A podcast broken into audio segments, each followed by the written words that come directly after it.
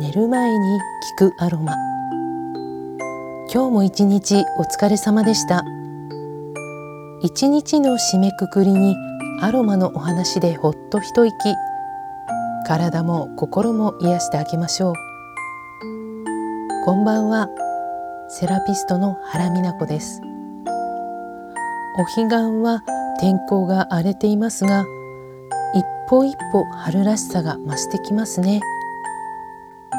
今回は冬から春への体の切り替えのために他のオイルと組み合わせて使うと良いシダーウッドのエッセンシャルオイルを紹介します。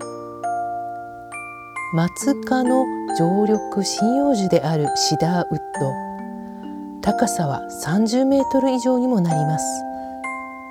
エッセンシャルオイルはその木の芯の部分から部分から抽出されます。シダーウッドの香りはサンダルウッド白檀。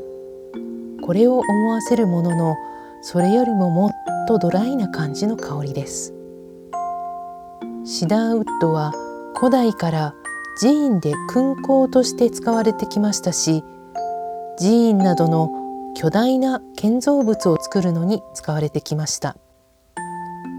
シダーウッドの香り成分が害虫や菌類から守りサンダルウッドのような防腐作用があったからと言われています。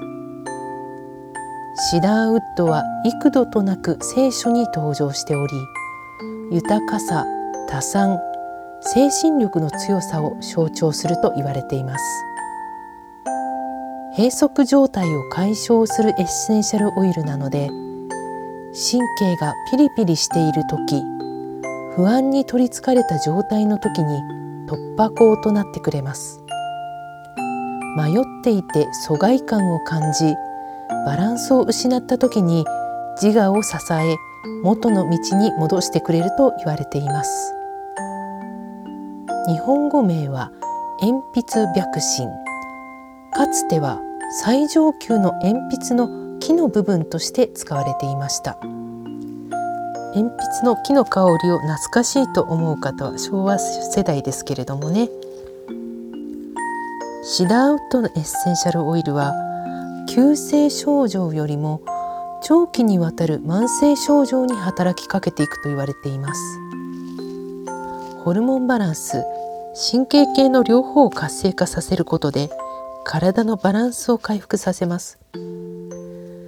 シダーウッドは乾燥させる作用に強く呼吸器系に働きかけ痰の絡みなどを切って楽にしてくれます。スキンケアにもしっかりと使いましょう。修練作用と殺菌消毒の作用を持っているので特に姿勢肌の方にはおすすめです。ニキビ対策にも使っていきたいところです。油っぽい頭皮フけには皮膚を柔らかくする作用があると言われるシダーウッドのエッセンシャルオイルを頭皮マッサージに使うと良いと言われます。肌の母細胞の成長に働きかけると言われているので今お持ちの化粧水にほんの数滴シナーウッドのエッセンシャルオイルをプラスしてあげてはどうでしょうか。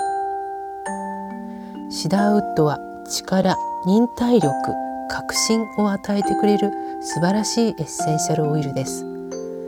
少し癖のあるウッディな香りですがラベンダーローズネロリなどのフローラルタイプ。ベルガモットやレモンなどのシトラス系。フランキンセンスサイプレスジュニパーベリーなどの樹脂木から取れるオイル。これとブレンドすると深みのあるブレンドオイルが簡単に出来上がります。ラベンダーとシダーウッドの組み合わせは寝る前に嗅いでいただき足裏に塗ってあげることで眠りが深くなり目覚めがすっきりとなったという方もいらっしゃいます。クオリティの確かなエッセンシャルオイルを普段から使うことで嗅覚を鍛えることができます。嗅覚は記憶や感情そして自律神経を司る脳の部分につながっています。そこを本物の植物の香りで刺激を与えると本能を磨き直感力を鍛えてくれるのです。あなたの新たな可能性の扉を開いてくれます。今回はここまで。明日もいい一日となりますように。おやすみなさい。